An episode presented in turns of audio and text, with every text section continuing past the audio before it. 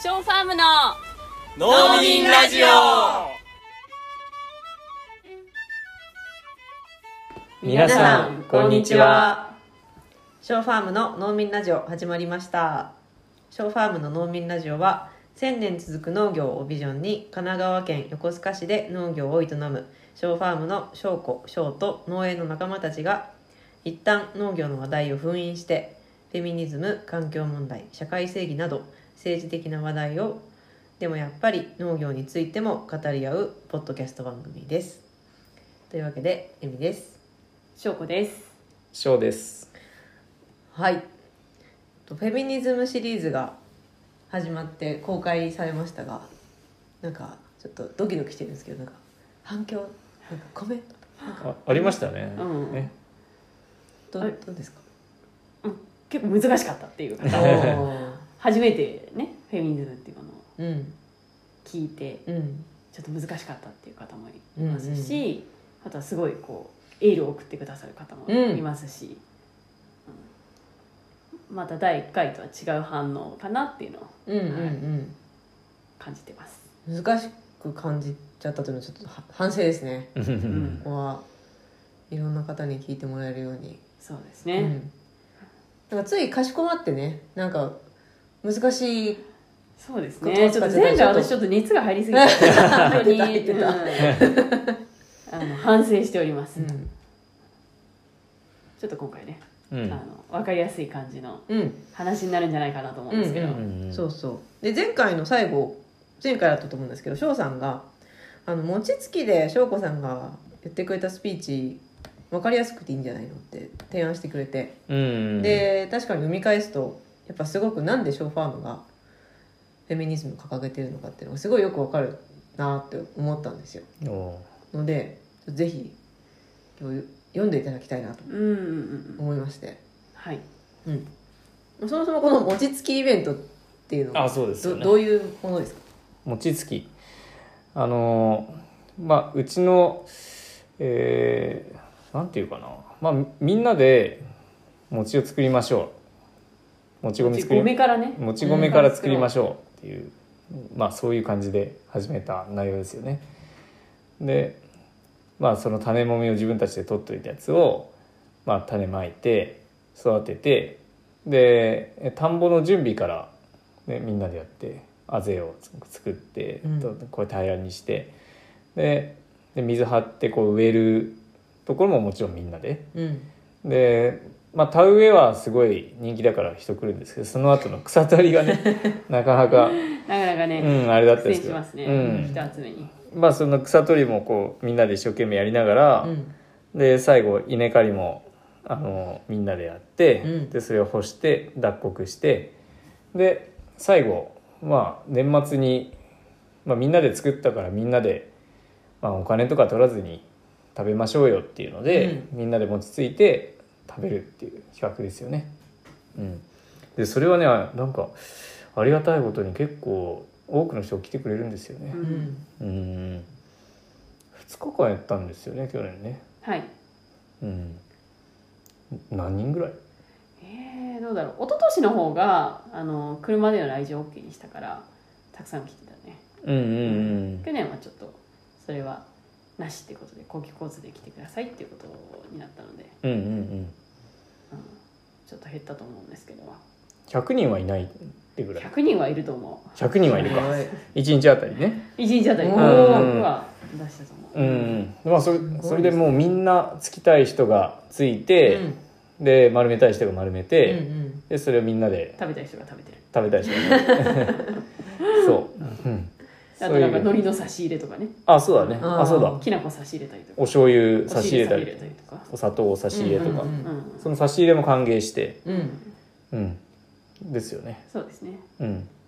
あとまあドネーションボックスがあってうんあそう寄付したい方は寄付寄付してして、うんうんまあそれぞれが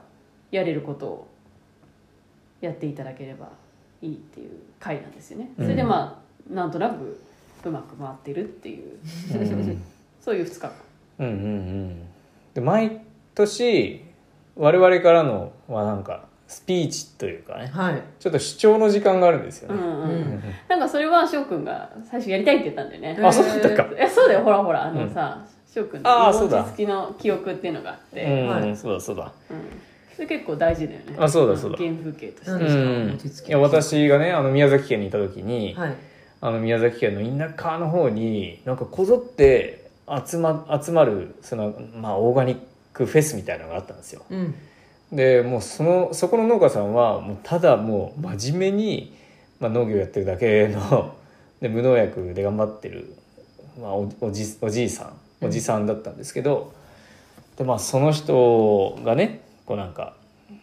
とつとつとこうなんかこうスピーチする時間みたいなのがちょっとあったりとかしたんですよ。その餅つきをやるんだよねその畑でうんうんうん、そこの畑の中で、うんでみんなボランティアの人がワイワイこう騒いでこうなんか一生懸命こうみんなで餅ついて、うん変わるがある、まあ、僕が僕なんかいきなり行ってもこう餅ついつけたしみたいな、うんうん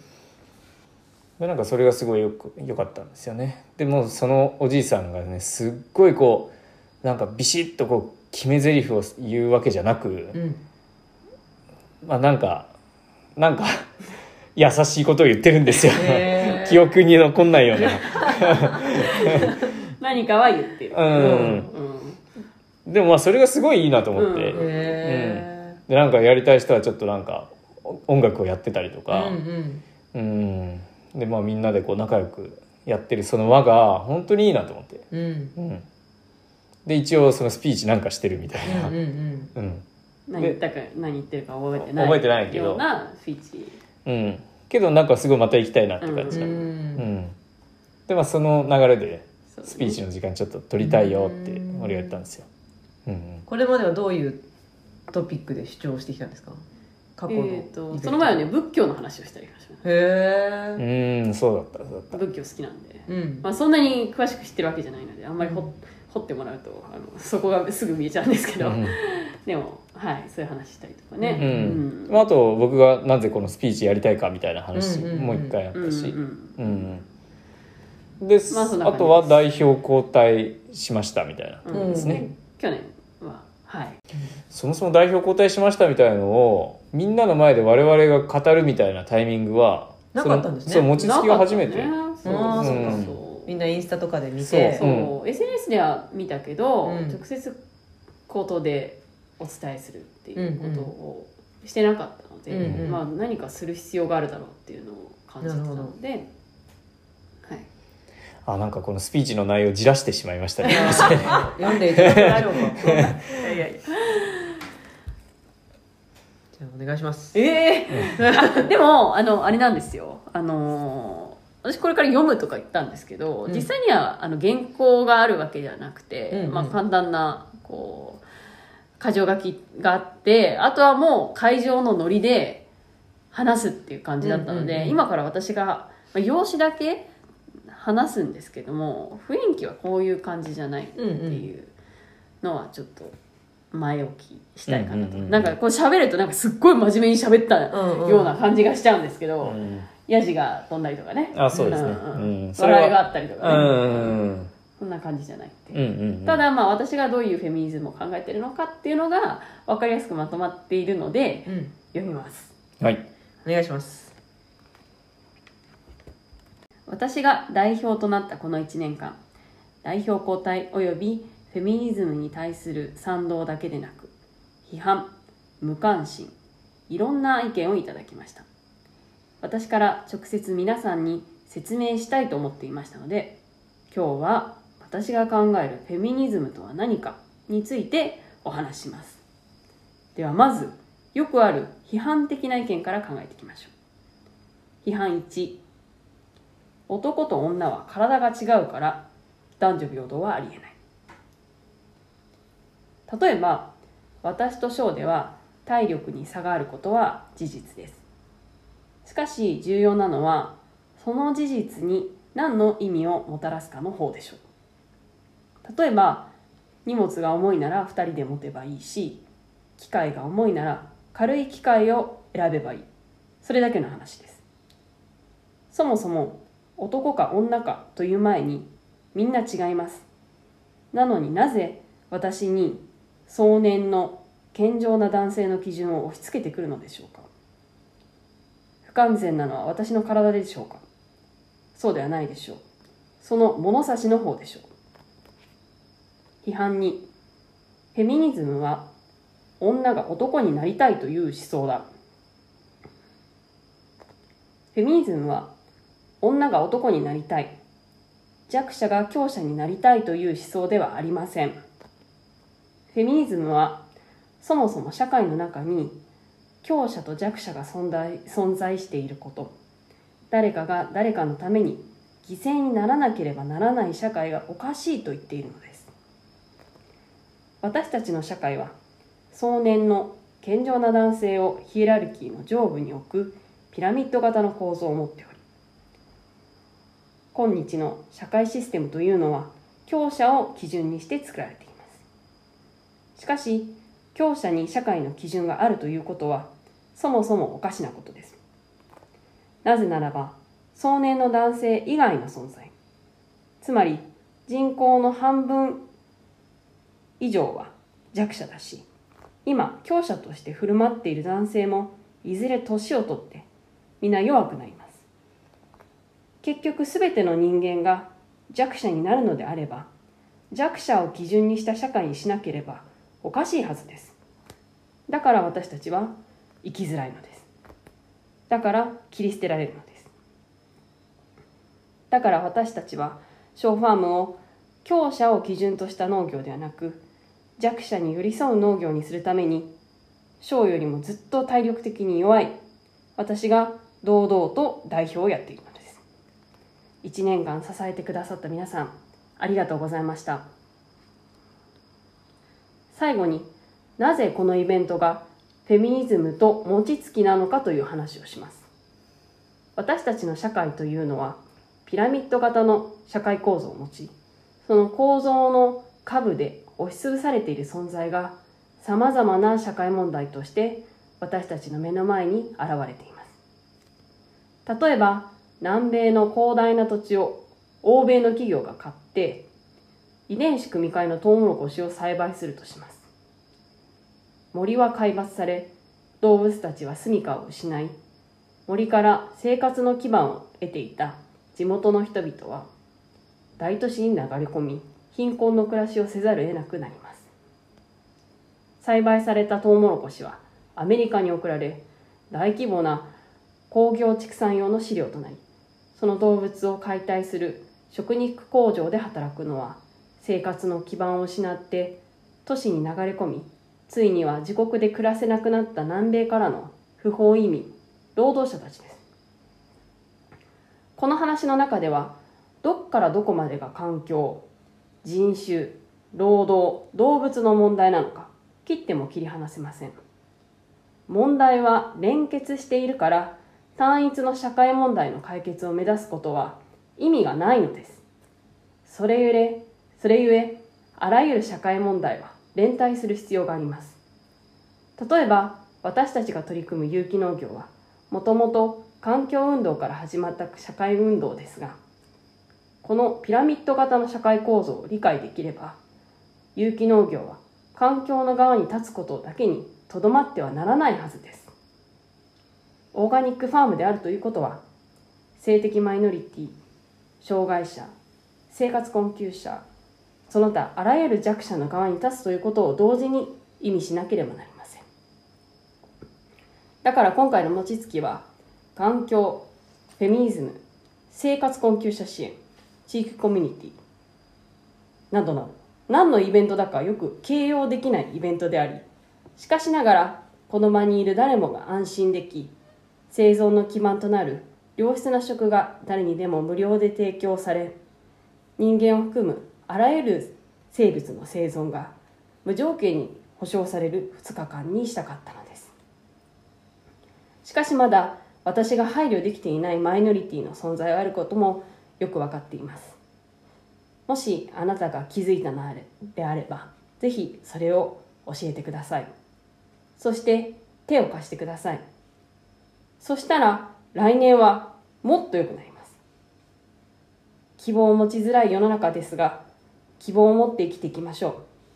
うなぜならばこの2日間は現実でありその現実は餅となってすで常にあなたの体の一部となったのだから以上でございますりがとうございますなんかすごい真面目な話をしたよリスナーももう拍手してることいやでいしょやいやどうですか1年ぶりに聞いてみて読んでみてあーなんかちょっと現場の感じとはまたちょっと違うんで違いましたね、うんうんうんなんか政見放送み たいな大丈夫かななんかもっと和気あいあいとね、うんやる感じだったんですけど、いやもっと熱が入ってましたよねあーそうだね当日はね、うんうんもっとこう政治家かみたいなうん、んそうぐでらすいねこう熱を入れて話しましたね、うんうんでもなんかそれは私が教員だったっていう過去も結構影響してると思っててやっぱり自分の感情を思いっきり出すみたいなうんでそうすると聞いてる人もついてくるんですようね、んスッてこう入ってきたりとうんか、どんどんどんどんいろんなアイデアが浮かんできたりとうか、んこう双方向性のやり取りがすごくしやすくなるうんんですけど自分がやっぱこうちょっと私今回感情がなかなか入れなかったから、入りづ らいよねそ先れ 生はねこれ読むだけだから、うんこの場ではちょっとちょっと入りづらいね、ううんうん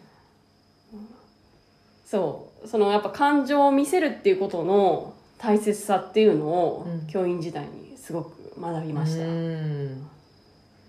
実はさっき動画を見せてもらったんですよあ動画ありましたあ撮ってる方がいたんです、へえそうなんですようん、実はうんうんいたということで、すごいタイムリーにうん今日その方に会って、あーそっかそっか実は撮ってたんですとか言ってうんうんうんうんもうあのヤジヤジは飛び笑い声は飛びすごいいい雰囲気で、うんうん、実際に聞いてみたいって感じですよね、うん本当に、楽しいうん楽しいよね、うんなんか演説ってこんな楽しいんだって思うよね、うんなんかそういうふうに政治家のさなんか街頭演説とかも さ「いやいやい」みたいなさやれればさもっと楽しくなるそうだからそそううだだそうだみたいなさうんそうだねなるといいなと思ってるんですけど、はいまあ、ショーファームで小さなね政治が行われてるっていうのいやが本、うん はい、それが年末の餅つきですね、うん私あの直前に体調を崩しうん餅つきイベント行けそなうかだっったんたですそうだったうんそうなんです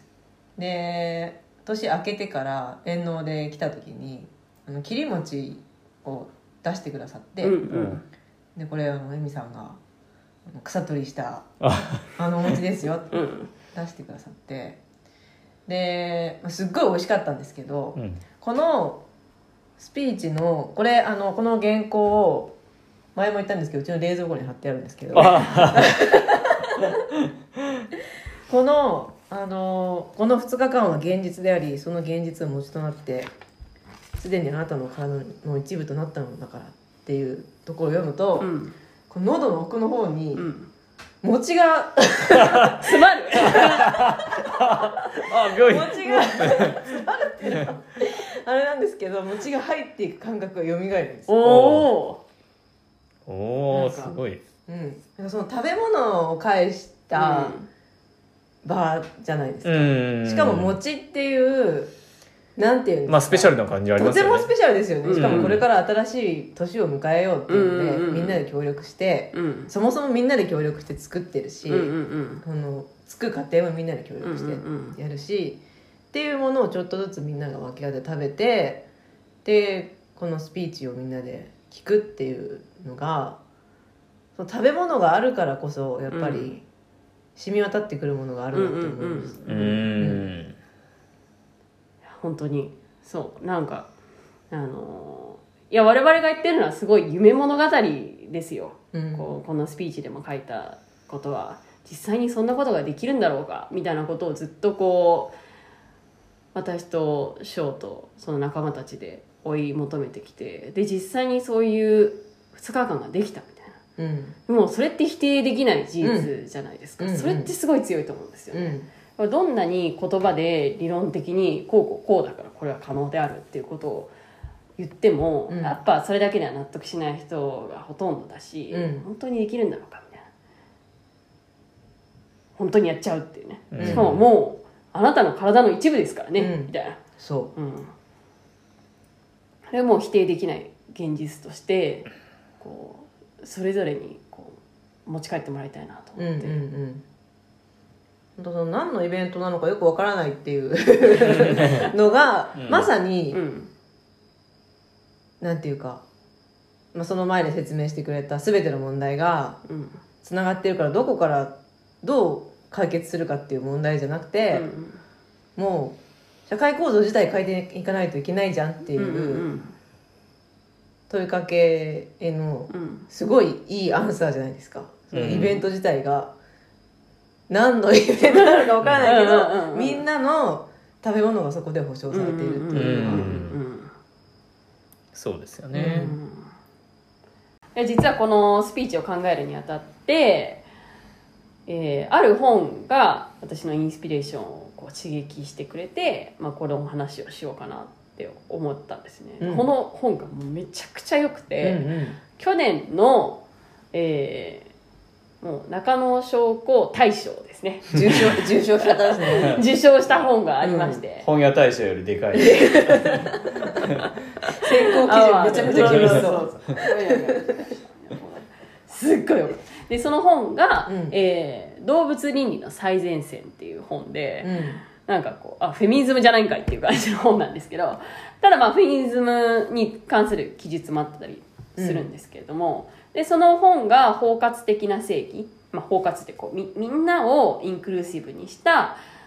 正義この人だけはが救われる正義ではなくてもう全ての人もそうだし環境もそうだし動物たちもそうだしみんなが救われるような正義を実現していこうよっていうもう本当に素晴らしい本があって、うんうんまあまたちょっと改めてねこの話をしたいなと思ったんですけど、ちょっとね心配なのは今年まだあの対象に値する本に出会えてないっていうのがちょっとあの心配ですね。あ今年はってこと今年はねインスピレーションとしてねうんそうそうインスピレーションとしてね、はいまあまあどうでもいいんですけどだからまあこのスピーチでそうなんかやっぱすごい面白いなと思ったのは、うんなんかそのよくよくある批判をこうこう上げるっていうところがね、うんううんんすごい勇気ある行動ですよこれは、ああそうですか、うんうんと思いますよ、うん、うんいやこれをなんで批判から始めようかなと思ったのは、うやんっぱりこう、まあ、三浦半島っていうところをフィールドにして活動してるんですけども、うんまあ、なかなかフェミニズムのコミュニティっていうのが、まあ、なかなかなくて、うんその理解の土壌がこう非常に弱いなっていうふうに思ったんですよね。でその中で、まあ、私たちがこうフェミニズムっていうものを大事な政治姿勢として取り入れたいって言った時にこうすごく戸惑いを持って受け入れられた部分受け受け入れてもらったのか分かんないですけど、まあ、戸惑いを持たれ持たれたっていうこともまた事実で。でまあ小さなコミュニティなのでまあいろんな批判も同時に聞こえてくうんるんですよね。でそれはその批判から今回取り上げて、うん、いやそうじゃないですよっていうことを説明するために、 うんまあなんか今すごい優しく言いましたけどいやいやいやいやまあ本当になんかもうえ信じらんないみたいなねうんうんうん感じの人がやっぱそうそうりそう、うんあんうなんフェミニズムなんてみたいな、へそんななんなんで翔くんが代表降りてみたいなうんうん翔くんかわいそうみたいなうえんやっぱりこうよく思われてない部分も実際あるんですよね、うんうんうんでもまあそれはちゃんとフェミニズムが理解されてないからこそ生じたものであるっていうのが、わあの分かっていて、うんなのでちゃんと説明すればきっと分かってもらえるはずだっていう希望もあったんですよね、そういう人たちに向けてのこのメッセージでもあったうんみたいなううんうんんうんでしかも食べちゃったし ね食べちゃった批判的な人もきっといたかもしれませんけフどェミ持ちってやつもうそうそうそうこれねフェミ餅そう今回の餅はフェミ餅って言うんですよ食べちゃいましたねって言って「ええみたいな「フェミニズムめっちゃ嫌いだったんだけど」みたいな